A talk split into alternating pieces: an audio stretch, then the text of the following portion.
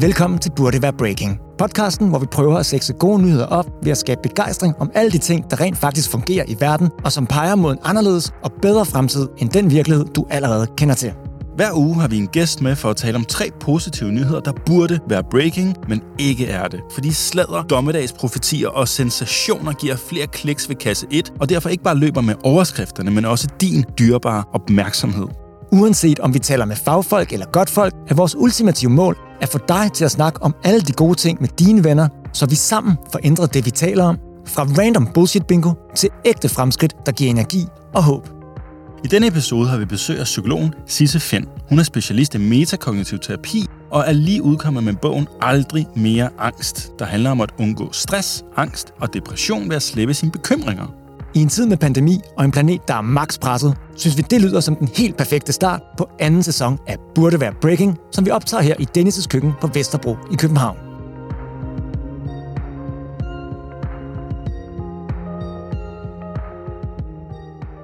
Sisse Finn, du er Burde Være Breakings første gæst nogensinde. Ej, tusind tak. Hvor er jeg glad, fordi jeg må komme som den første oven i købet. Sisse, du er klinisk psykolog, og du er specialist i metakognitiv psykoterapi. Ja, jeg er psykolog, og jeg arbejder hovedsageligt med den metode, der hedder metakognitiv terapi. Jeg flytter også lidt med nogle andre ting, men det er det, jeg har gjort mest af, kan man sige. Og grunden til, at vi har valgt dig som første gæst, det er, at Dennis og jeg begge to synes, at du har en mega interessant tilgang til tænkning. Og så er du jo just udkommet med bogen Aldrig mere angst. Jeg synes, den er meget interessant, men også provokerende. Hvad synes du selv er det mest provokerende i din bog?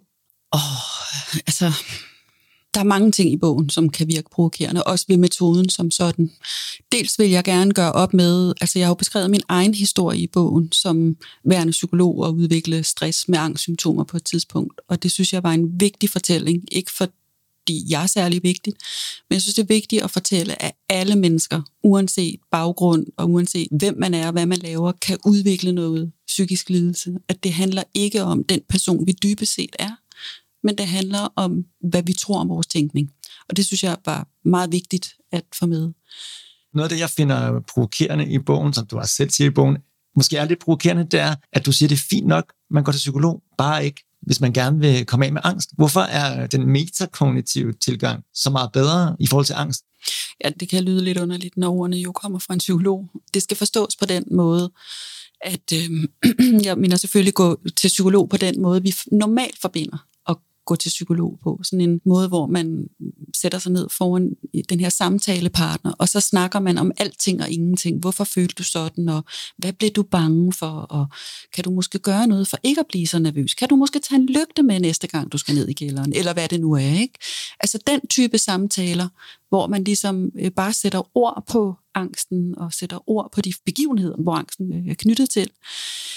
Eller den her psykologi, øhm, som jo har været den psykologi, man i høj grad har anvendt inden for angstbehandling, øh, som er kognitiv terapi, hvor man prøver at ligesom udfordre de her enkelte tanker, angstvækkende tanker. Det kan for eksempel være, hvis jeg nu var lidt nervøs for at komme i dag, så kunne min kognitiv terapeut sige, jamen hvad er der beviserne for imod, at der skal ske noget farligt? Altså, hvad er beviset for, at Dennis lige pludselig siger noget dumt til dig? Eller hvad er beviset for, at Emil ikke kan lide dig? Eller hvad det nu kan være? Så sidder man sådan og ligesom omstrukturere de her tanker. Mm, så det er mere sådan, øh, hvad kan man sige, det retter sig mere mod den mere traditionelle psykologi, at der er en anden vej og en nemmere vej til at undgå sin angst. Det er simpelthen at lade nogle af alle de her tanker være.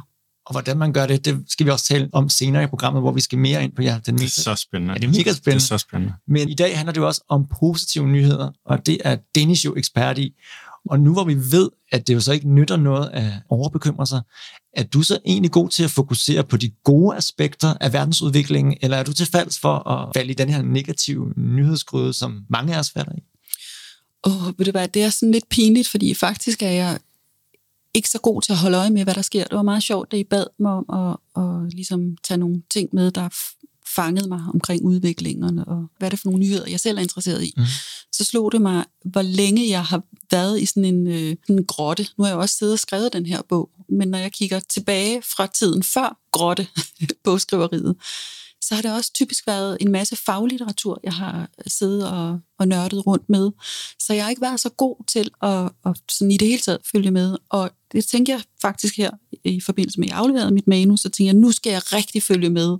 Og så tog jeg et avisabonnement her fra december måned, og tænkte, nu skal jeg rigtig være sådan en, der læser avis. Og der skete det, at jeg fik den fredag, lørdag, søndag, og hver mandag så tømte jeg min postkasse og bare avisen ud skraldespanden, fordi jeg med alligevel ikke har fået tid til at læse om den. Så det er sådan lidt sporadisk, hvad, jeg, mm. øh, hvad der sådan fanger mig, og hvad jeg følger med i. Mm. Men der er jo rigtig mange, der holder op med at, at læse avisen og holde avisen, fordi de bliver deprimeret af det, de læser. Prøver du at undgå alle de dårligdomme, man hele tiden får kastet i ja. face? Nej, men det gør mine klienter i høj grad. Der er mange af dem, som prøver at undgå ting, som trigger deres angst. Hvilket i øvrigt er en rigtig dårlig strategi, for det her med at undgå tanker har lidt den samme effekt som at bekymre sig. Det er også at gøre ekstraordinært meget ved nogle tanker. Fordi det er jo netop ikke bare at lade dem være, bare at sige, når jeg er pyt. Så det her med at skubbe tanker væk, er sådan en slags parallel til bekymring. Så det kan jeg virkelig ikke anbefale. wow. Så man anerkender nærmest altså den dårlige adfærds eksistens eller man giver den eksistensberettigelse ved at undgå den på en eller anden måde. Ja, på en eller anden måde, så får den jo lige pludselig magt, i stedet for bare at være en forbipasserende tanke. Ui. Det er lidt mindfuck. Det er et mindfuck. Ja. Mm, mm.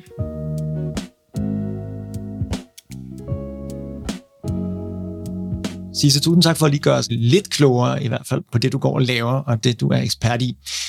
Jeg tænker, at det er ved at være tid til sæsonens første positive nyhed. Hvad siger du, Dennis? Er du klar med den? Jeg er så klar. Hvad er den første positive nyhed her i sæson 2? Jamen altså, vi lægger benhårdt ud i sæson 2 med et af mine absolut yndlingsemner.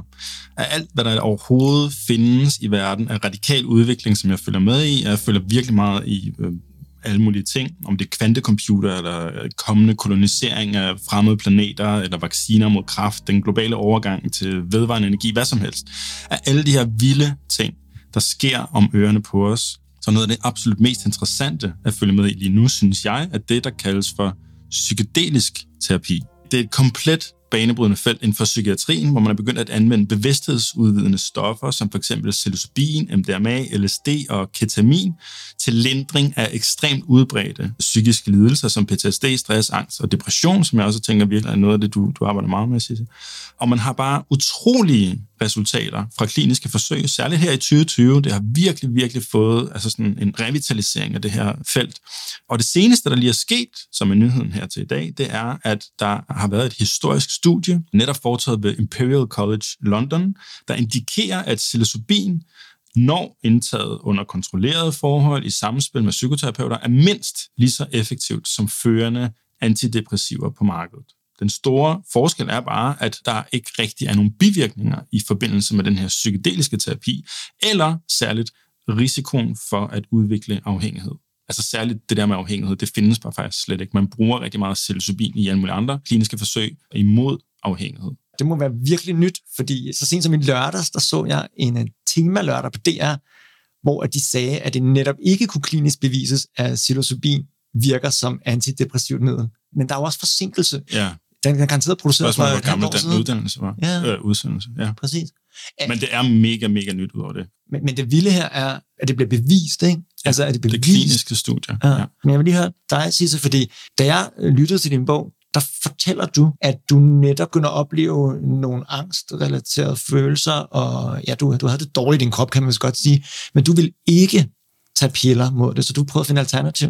Hvad tænker du om at tage psykofarmika for lidelser? Jeg, jeg hæfter mig lidt ved, ved det her med, at det åbenbart skulle være lige så effektivt som antidepressiv. Det synes jeg jo faktisk at ikke er nogen særlig fed referenceramme, fordi det er ikke min opfattelse, at antidepressiv eller psykofarmaka kan noget særligt. Så det er sådan, jeg hører lidt sådan, hvis du tager det her kogekursus, så bliver du lige så god som den svenske kok i Muppet Show, som jo ikke kan lave mad. Altså, så spørgsmålet er, om det er noget at prale af, at det mm. kan det. Altså...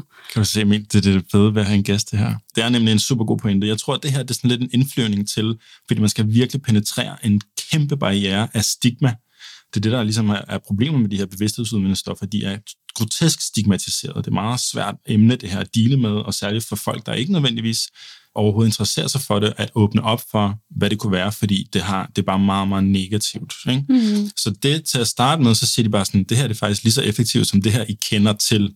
Mm. Men nogle af mine yndlingsstudier, her bare fra det sidste år, har dels været et fra Johns Hopkins School of Medicine, hvor man i november 2020 viste, at 54 procent af en gruppe mennesker med middel til svær depression slet ikke kunne kategoriseres som værende depressive en måned efter, de havde indtaget psilocybin under kontrolleret forhold, samtidig med en psykoterapeut og alle de her ting.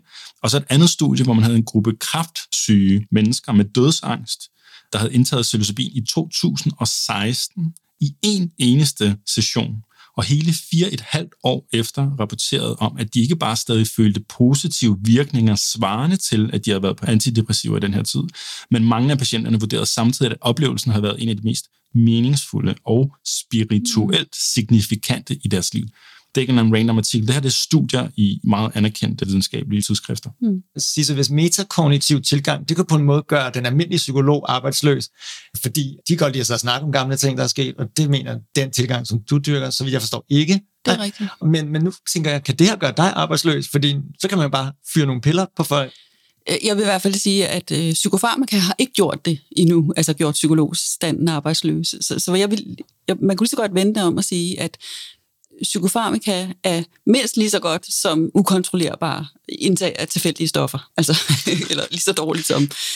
øhm, så nej, altså jeg ved ikke, det du beskriver det her, resultatet af de her studier, det er i hvert fald ikke sådan den gængse oplevelse, jeg har af, hvordan psykofarmaka virker. At man indtager noget, og så forsvinder i ens, hvad var det, du sagde, patolog, eller hvad var det, du sagde, syge, død, terminal terminalsyge med cancer, eller hvad var det, ja, du sagde, ja, ja.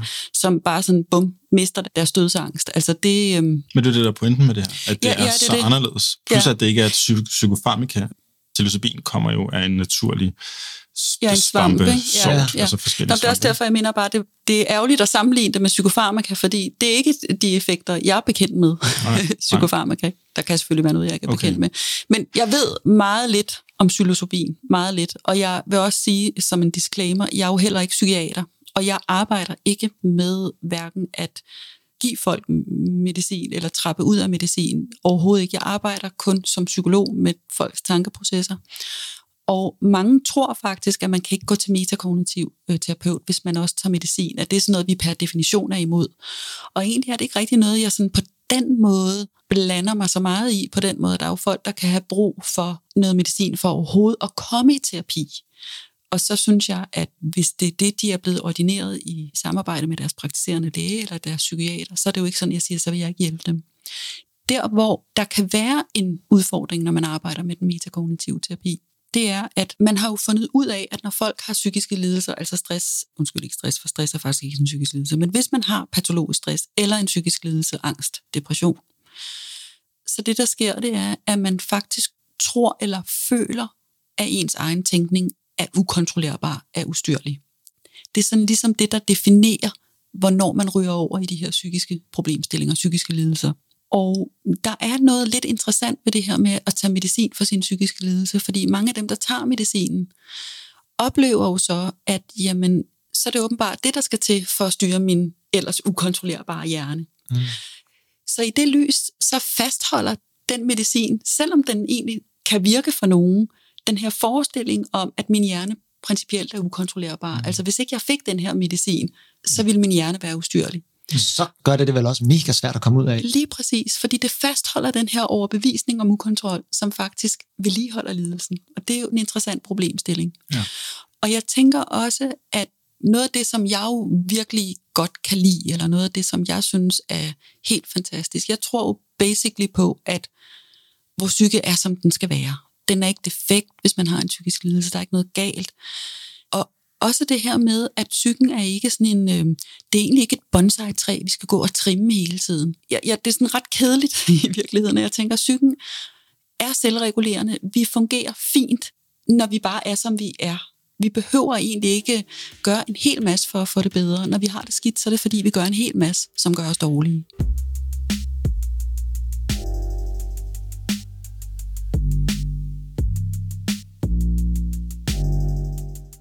Lige nu lever vi i en tid, hvor et 60 millionbeløb i verden er deprimeret, og man taler rigtig meget om, at her i kølvandet på pandemien, så kommer der ligesom en mental pandemi -agtig. Vi får brug for samtlige mm. værktøjer i vores arsenal til at approach det her. Og noget af det, som der er meget, meget interessant med metakognitiv terapi, ligesom med psykedelisk terapi, det er, at det fast tracker. Ikke? Altså sådan på en måde, det er fast track, det er hurtigere end at sidde fem år, mm. en gang om ugen, eller hvor meget det er, og jo et betalt dyre domme jo. Altså der, hvor jeg sådan stadigvæk er lidt skeptisk, det er jo den her, man tager et eller andet, og så sker der noget, som man faktisk ikke selv har kontrol over. Det er på en eller anden måde kontraindiceret i forhold til, at man så vil lykkes med at få det bedre, fordi vores teori er jo, at man netop, når man har psykiske problemer, har den her følelse af ikke at være i kontrol. Ah, og det er jo også derfor, vi ser igen og igen, altså der er jo rigtig, rigtig mange mennesker, som i hvert fald jeg oplever, der siger, jamen, jeg har det så godt, som jeg kan, fordi jeg kan tage den her medicin. Og det sjove er, at jeg ser jo masser, der alligevel går og grubler og bekymrer sig. Mange af dem føler, at de har fået det godt, og de har fået det bedre, efter de har fået en diagnose på noget, øh, som ikke har noget med dem at gøre. Det kan give dem en eller anden midlertidig ro. Jamen, så var det jo ikke mig. Det var jo ikke min skyld. Det var ikke, der jo, jeg har jo fået en diagnose på en hjernelidelse. Men i metakognitiv optik, der vil det alligevel give anledning til, at man måske ikke vil prøve at bruge den her kontrol, man i virkeligheden har. Hvorfor prøve? Man har jo fået at vide, at man ikke kan, når man har en, en diagnose på noget udefra kommende på en eller anden måde. Måske noget, man ikke har styr over, eller noget, som netop kan være noget genetisk eller et eller andet sted. Og det, det er i sig selv i konflikt med at kunne få det bedre, hvis man opdager, at man ikke har fuld kontrol over sit eget sind. Mm. Så, så det fastholder lidt den her ukontrollerbarhedsfornemmelse mm. eller følelse. Så i sig selv er det kontraindiceret i forhold til sådan rigtigt at få det bedre, og føle sig essentielt tryg i sit eget hoved. Så hvis vi stopper den her, så kan man vel godt læse ud af det, du siger, Sisse, at det ikke er en nyhed, som du vil tage ud og brede jubellykkelig vidt og bredt, det her. Nej, det, det er det nok ikke. Ej. Jeg tror, vi skal videre til den næste nyhed så.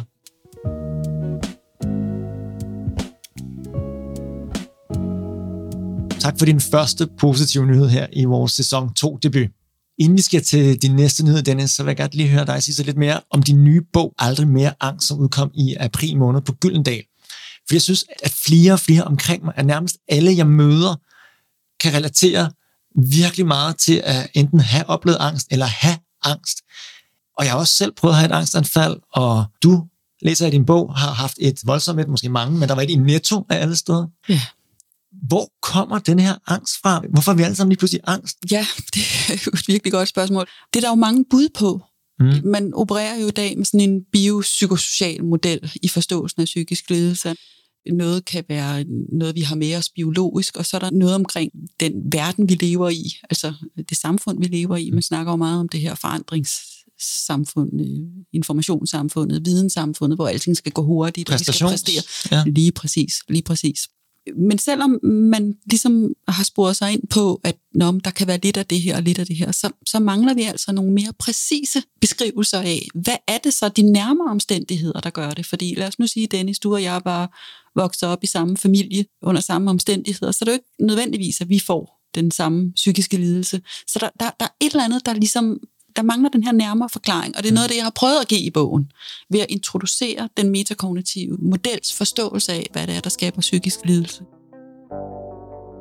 Dennis, du lader stærkt ud her i sæson 2 med nyheden om psykedelisk terapi, men nu skal vi altså til din anden positiv, aktuelle nyhed. Hvad har du med til os? Det er meget, meget interessant jo, fordi når vi ligesom lige taler om angst og alle de her ting, så, så det her metakognitiv er, er godt til at, at være med til at punktere angst, og den her nyhed burde være ret god til at punktere klimaangst. Ah. Ja, okay. Så det her det er en klimanyhed.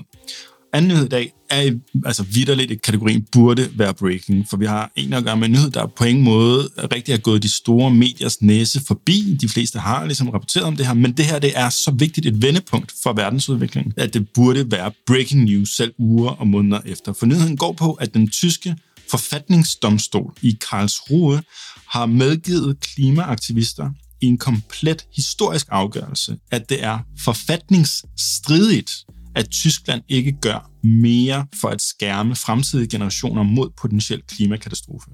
Så det dommerne de har gjort, det er, at de har vurderet, at nuværende lovgivning, altså den tyske klimalov, som øh, den blev vedtaget i 2019, og mangel på politisk handling er en trussel mod unge menneskers fundamentale ret til en menneskelig fremtid. Så domstolen har beordret en kraftig opstramning af klimaloven, hvilket allerede nu har forårsaget politisk handling på få uger, svarende til det, der normalt tager altså mange år. Hvad er der sket, sådan helt konkret? Nu bare få uger efter den her afgørelse, så har Tyskland skruet stærkt op for sine klimamål med en ambition om at reducere CO2-udledningen med hele 65 procent inden 2030 i stedet for 55 procent, og så blive komplet klimaneutral allerede i 2045 i stedet for 2050. Klimaeksperter øh, rundt omkring i verden kalder det her for en historisk udvikling og et epokegørende spring og folk verden over, der er bekymrede for udsigten til klimakatastrofe, har udråbt det her til en kæmpemæssig sejr, både for klimaaktivisme i det hele taget, og det, der kaldes for climate justice. Altså det er det, der er virkelig, virkelig interessant i forhold til, at det her det er et tegn på, at det nytter noget, hvis vi bliver ved og bare ved og ved og ved med at lægge pres og prøve og prøve. Altså det nytter noget. Alt det her, hvor folk tænker bare sådan, ja, hvor, hvorfor gå til den der klimamarsch? Det nytter ikke noget, bla bla bla. Sådan, ikke? Men der kommer resultater, når det her pres er vedvarende. Det er en big deal, det synes jeg.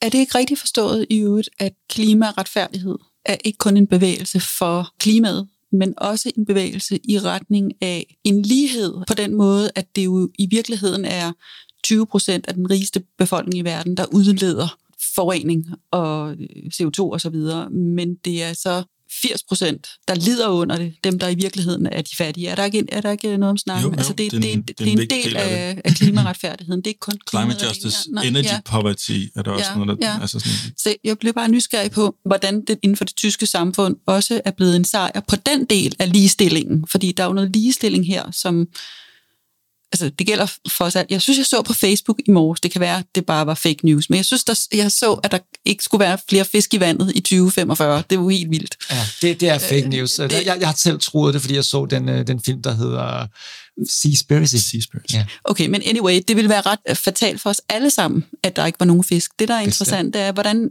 den her nye sejr så til gode ser ligesom dem, der er, er mere sådan ringestille det, i... Ja, det, det er en sindssygt god pointe. Også præs, altså bare hvis man tager det der eksempel med, øh, så er der ikke nogen fisk, ikke? så tænker folk bare sådan, åh, så kan jeg ikke spise fisk. Mm. Der er pænt mange fiskere, der kommer til at lide en forfærdelig skæbne lang tid før, at du ikke kan få fisk på din tallerken. Ikke? I den her sammenhæng, der tror jeg, at climate justice, klimaretfærdighed, er tænkt som en voksende bevægelse i verden, hvor stater, regeringer og virksomheder kan slæbes i retten for utilstrækkelige klimaambitioner. Øh, eller enkelte individer for den sags skyld, altså embedsfolk, der bare fungerer som fodslæbende stopklods, der bremser en dybt nødvendig udvikling. At man kan slæbe folk i retten for at forhindre en proces, som er nødvendig. Altså sådan, det er den måde, det her det, det er tænkt på. Og ja. der er bare mange politikere, der ligesom, de, de tager det her dybt alvorligt, altså, fordi det, mm. de mener det skulle. Altså. Men hvis man brækker de her tal ned, så siger du, at de har højnet deres ambition om at udlede mindre med 65 procent inden 2030, i stedet for 55 procent til 10 procent, og de vil være komplet klimaneutrale allerede i 2045 i stedet for 2050. Det er fem år det ene sted, og 10 procent det andet sted. Er det ambitiøst nok? Det er så sindssygt svært at tale om, fordi vi forstår ikke de her målestok. Vi forstår ikke, hvad det vil sige. Altså udover, at, at Tyskland jo er et industri centrum i Europa. Altså sådan, det er jo en industrination. Altså sådan, den danske klimalov dikterer, at vi skal her i Danmark skal reducere med 70 procent inden 2030, hvilket de slækker for sindssygt på jo. Men at Tyskland vil gøre det med 65, hvor vi prøver med 70, men Tyskland er jo bare, øh, hvad, altså mindst 10 gange større eller sådan noget, ikke? noget af den stil. Jeg tror, Karlsruhe er på størrelse med Danmark. ja, sikkert. Det er bare en big deal. Altså, det er en big deal i forhold til den her nations mm. aftryk i verden. Ikke? Og samtidig så er det bare sådan det der med, med mange begge små, som jeg godt kan lide at bruge det her udtryk, at det er sådan, det er noget, der sætter gang i en kædereaktion. Og så er der nogle andre, der kigger på det her. Og det er også derfor, jeg, jeg forstår ikke, hvorfor der ikke sker mere i Danmark. Jeg forstår ikke, hvordan man kan sidde i mm. Danmark og bare tænke, så I det der, der skete i Tyskland godt, det ikke er her Det er bare sådan, hvorfor? Altså sådan, fordi man kan se, det er uundgåeligt. Det, mm. det skal ske, det her. Det skal ske, inden vi løber tør for fisk, inden der sker alle de her andre ting. Folk kan ikke lide, når man sammenligner coronapandemien med alle mulige andre statistikker for, hvad folk ellers dør af. Men der er altså en stående statistik, der siger, at mindst 5 millioner mennesker hvert eneste år i hele verden dør af luftforurening. Og det er altså meget nemt at finde ud af, hvor det kommer fra. Mm i forhold til vores reaktion på, at nu er der nogle millioner mennesker, der er døde af øh, i løbet af, ja, du ved, hvor, hvor den her ligesom går hen. Ja, interessant. Også interessant i forhold til at se, hvor vanvittigt omstillingsparate vi var under corona. Altså, det er jo virkelig helt sindssygt.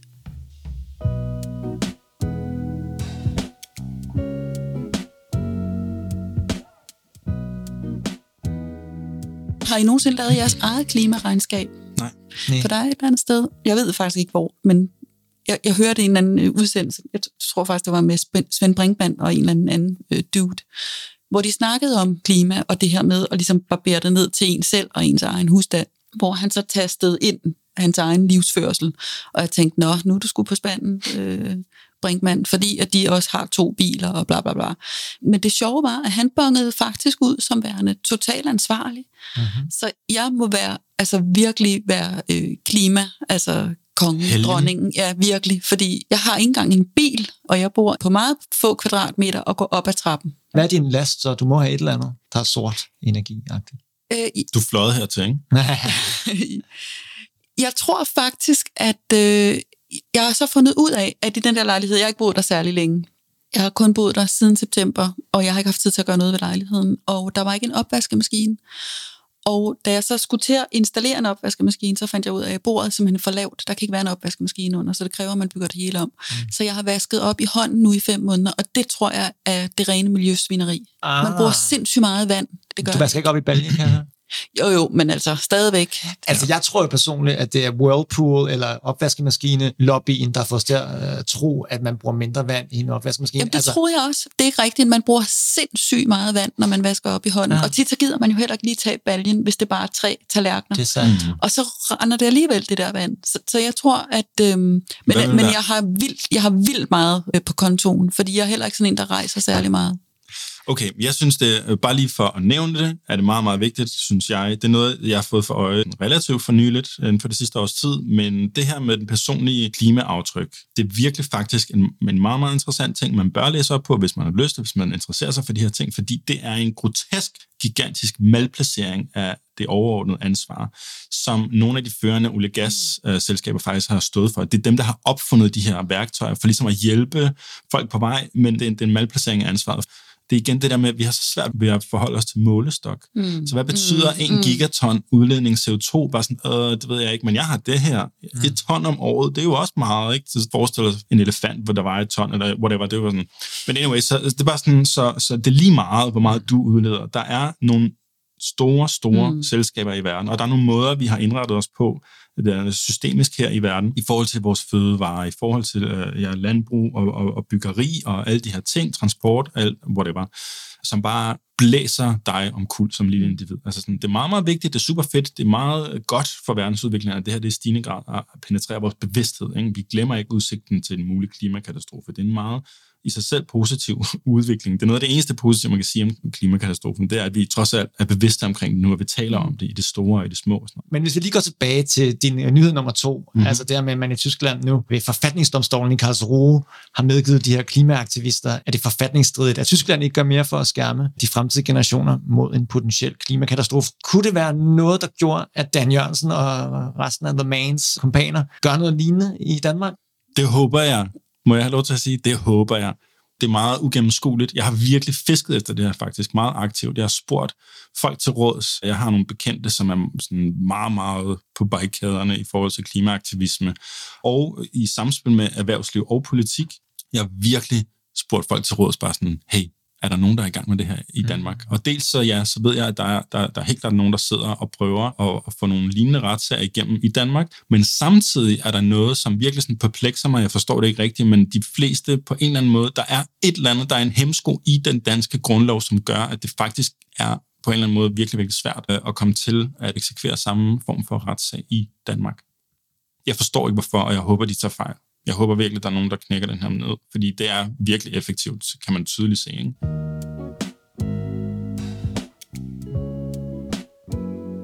Inden vi hopper videre til din positive nyhed nummer 3 her i vores sæsondebut, så vil jeg gerne lige høre dig sige, så fordi nu har vi lige talt om klima, og, og klimaangst er jo blevet noget, man taler om øh, i medierne, øh, især blandt unge. Har du haft klienter, der møder op med klimaangst og skal hjælpe til det? Altså, det er jo et stigende problem, og, og specielt i øvrigt blandt børn og unge, desværre, fordi de hører jo rigtig meget om, om hvad kan man sige, de her problemer. Men igen, så bliver Det er klimaet... også deres problem. Hvad? Det er deres problem, jo I længst tid i hvert fald. Det, det er rigtigt nok, ja. Og formentlig også et, man tager op aktuelt meget i skolesammenhængen, ligesom man tager alt det her op med, at man skal passe på med ikke at blive delt på sociale medier. Det er jo nutidens fare og katastrofer, man tager op. Mm.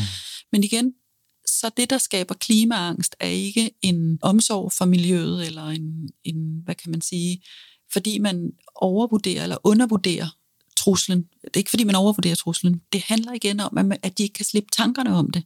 At de her tanker cykler rundt i hovedet på dem i døgndrift. Og tilbage til, hvad vi snakker om tidligere, at man ikke føler, at man kan styre de her tanker. Man føler sig martret af dem. Så det er det, der skaber klimaangsten.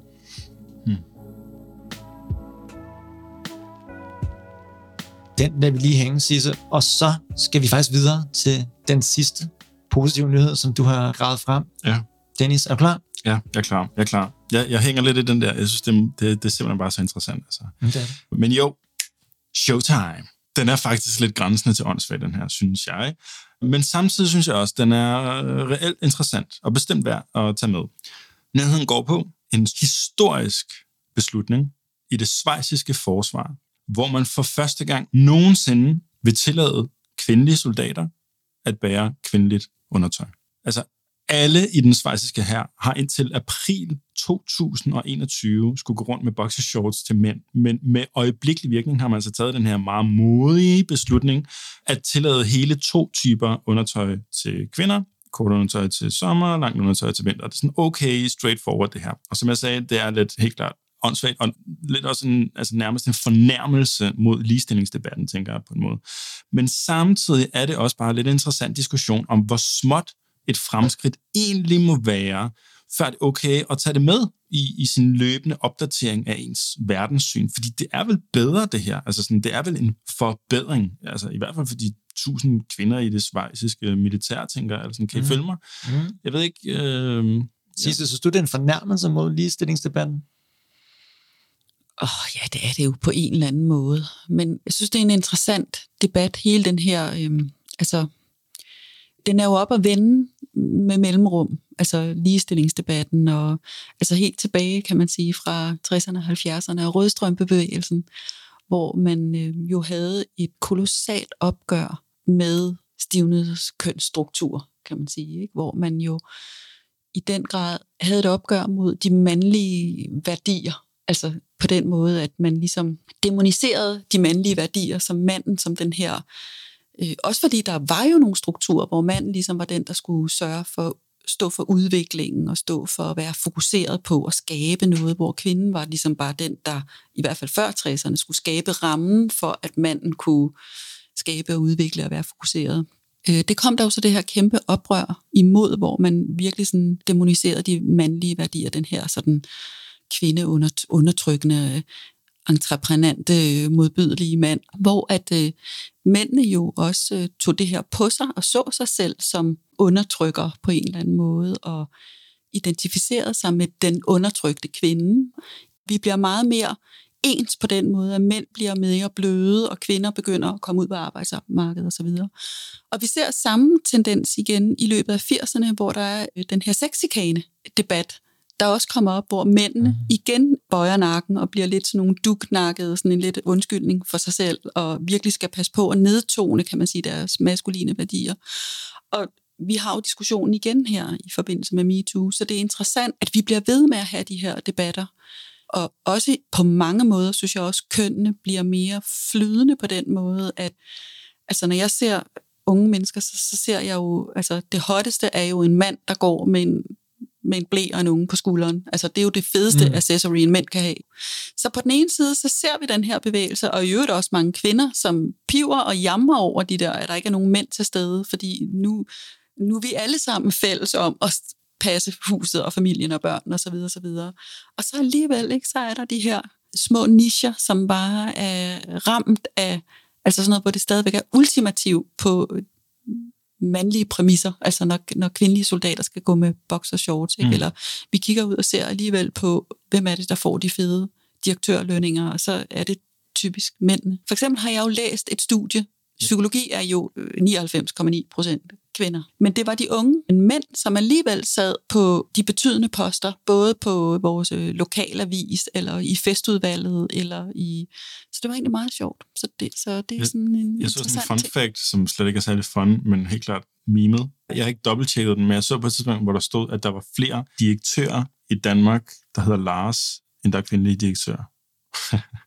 Ja, okay. Kan I følge mig? Ja, jeg tror absolut. faktisk, den er Det er problematisk. Ja. Ja. Jeg har ikke dobbelttjekket det her, men, men det kom vist fra en ret troværdig kilde. Så. Ja.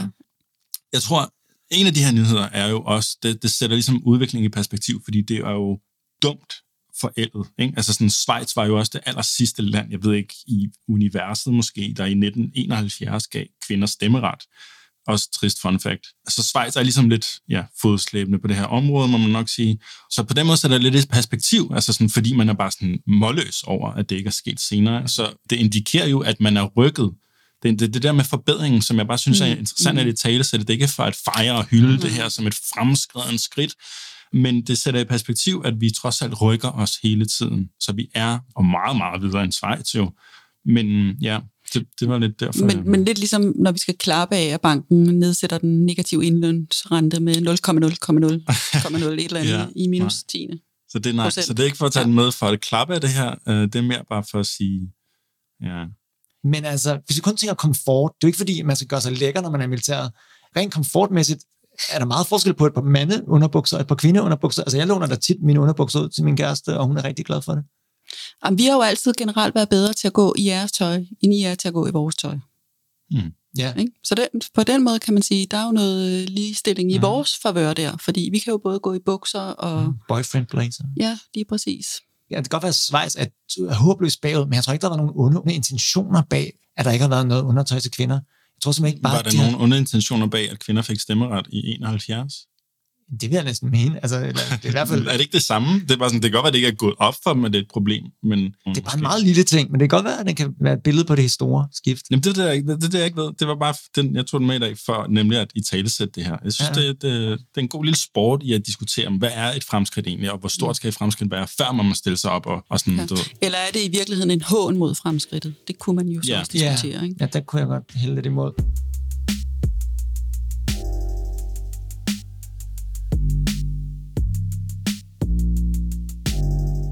Sisse, kan du egentlig se dig selv som en, der begynder at gå rundt og fortælle gode nyheder videre til andre?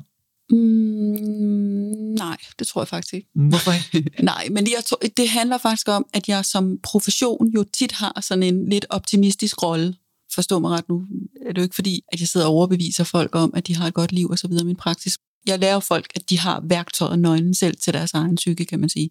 Men jeg har jo stadigvæk på en eller anden måde en optimistisk og forhåbningsfuld position. Og det er sådan min, min profession, så derfor, øhm, så når jeg har fri, så vil jeg gerne være alt muligt andet også. Altså, så er jeg også nogle gange et, en, et surt gammelt røvhul. Men det er jo ikke, fordi jeg ikke er positiv også en gang imellem. Det er jeg også, absolut. Nu skal vi i hvert fald udvælge den af de tre nyheder, som du har hørt i dag her i Burde Være Breaking, du synes har mest potentiale til at være en, du vil tage med og fortælle videre ude i virkeligheden. Okay? Ja, jeg har valgt. Det bliver den her med klimaet. Sådan. Havde du nogen udfordring blandt de andre, eller var det bare kun den? Ja, jeg synes, den med, med militæret der, den var lidt fesen for sit liv. Jeg synes ikke, den fortjener sådan den, den helt store. fanfare. Nej, ikke rigtigt. Den har ikke så meget uh, trut, trut over sig. Og øh, altså, så ved jeg jo ikke særlig meget om det her psilocybin. Øhm, igen, altså det er jo ikke noget, jeg anbefaler eller arbejder med. Jeg arbejder jo igen med, at man bruger sig selv til at få styr på sit eget hoved. Så alene af den grund, så går jeg med øh, klimaet. Jamen, øh, jeg kan kun tilslutte mig. Det er ikke så overraskende, hvis man har lyttet til den her podcast, så er jeg jo klima-joe. Det er fedt. Så den er så for argumentets skyld, så tager jeg altså den første, det her med psykedelisk terapi. Altså sådan, det handler ikke om, at du skal lolle på svampe. Det handler om at afhjælpe en reel pandemi af mentale lidelser i verden. Og som lidt vi har i tale i nogle tidligere episoder, så det der med, sådan, det nytter ikke rigtig noget at redde klimaet, for at vi så skal leve i en verden uden klimakatastrofe, hvor vi alle sammen er nogle depressive, altså sådan, du ved, bare går rundt og har det rigtig dårligt. Og at det måske også kan være en genvej til at katalysere noget forandring i verden til det bedre for hele verden, hvis vi alle sammen bare får det bedre med os selv. At der er mange, der måske har nogle røvhuller over for andre, fordi de bare er lidt ked af det. Okay. Så vinder klimaet en, en t-shirt eller et eller andet for at have to ud af tre tilhængere? Den, eller? den vinder i hvert fald. Men det er jo bare vores ydmyge meninger her i køkkenstudiet, så hvad synes du egentlig selv? Du kan komme med din mening og din stemme inde på vores Instagram, så skal du bare finde os ved at burde være breaking. Der skal du bare stemme på din favorit. Vi laver et opslag, hvor du kan vælge mellem de tre positive nyheder, som Dennis har bragt med sig i dag. Jeg ved, at der er rigtig mange derude, der godt kunne trænge til noget godt nyt, så uanset om det er den første, anden eller tredje, så spred den nyhed, som du synes er bedst.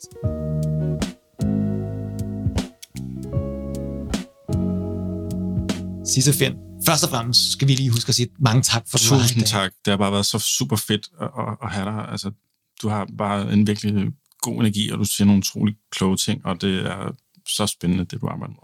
Tak. Være tusind tak, fordi jeg måtte komme. Det har været så dejligt og fantastisk øh, citrontærte. Fordi du har været så nice og afsat tid til at komme herind, så vil vi godt tilbyde dig noget skamløs selvpromovering. Det er jo lidt udansk måske, men øh, vil du tage imod det? Ah, jeg skulle være et skarn, hvis ikke jeg tog imod det. Gør det. Ja. Alt, hvad du laver, hvor kan man finde dig? Hvad har du gang i? Hvad? Ja, altså, jeg har selvfølgelig en hjemmeside. Det er heypeople.dk, og øhm, vi findes også på både Facebook, og vi findes på Instagram. Og så har jeg skrevet den her bog, der hedder Aldrig mere angst, som jo fås både som fysisk bog, og som lydbog, og som e-bog. Så jeg tror, det er rimelig nemt at finde. Og så vil jeg øve sige en sidste ting, som vi ikke har snakket så meget om, jeg måske lige kan få med her, inden mm. vi lukker helt ned. Og det er, ja, det er en bog, der handler om, hvordan, hvad kan man gøre for at få mindre angst, men det er faktisk også en bog, man kan bruge, hvis ikke man har angst, til at få mere energi og overskud og mere flow i livet og noget mere fokus og nærvær til stedeværelse. Og det synes jeg også kan noget. Så vil jeg lytte videre. For jeg har ikke så meget angst på det. Nej, men øh, så kan du sagtens læse videre og få noget ud af den. Tusind tak til dig, psykolog Sisse Finn. Du har lyttet til Burde Være Breaking, podcasten, der spreder håb frem for håbløshed. Og vi har fået en nyt feed, så hvis du var en af dem, der fulgte os, eller abonneret på vores gamle podcast feed, så er du en gigantisk sviske, hvis du vil gentage din gestus, altså gå ind og finde os igen på din foretrukne podcast-applikation, og følg os der, og rate os, hvis du kan. Vi skifter ikke feed igen. Det her det er vores feed nu. Det er vores faste feed. Ja. Jeg hedder Emil Nørlund. Mit navn er Dennis Rivin. Tak for din øre for nu. Vi høres ved.